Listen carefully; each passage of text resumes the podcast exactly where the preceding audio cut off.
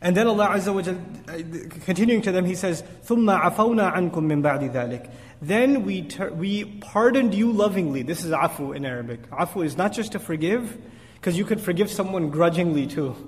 But when forgiving someone lovingly, that's afu. So we pardoned you lovingly. In other words, we cleaned the slate. Like, I'll give you a new chance.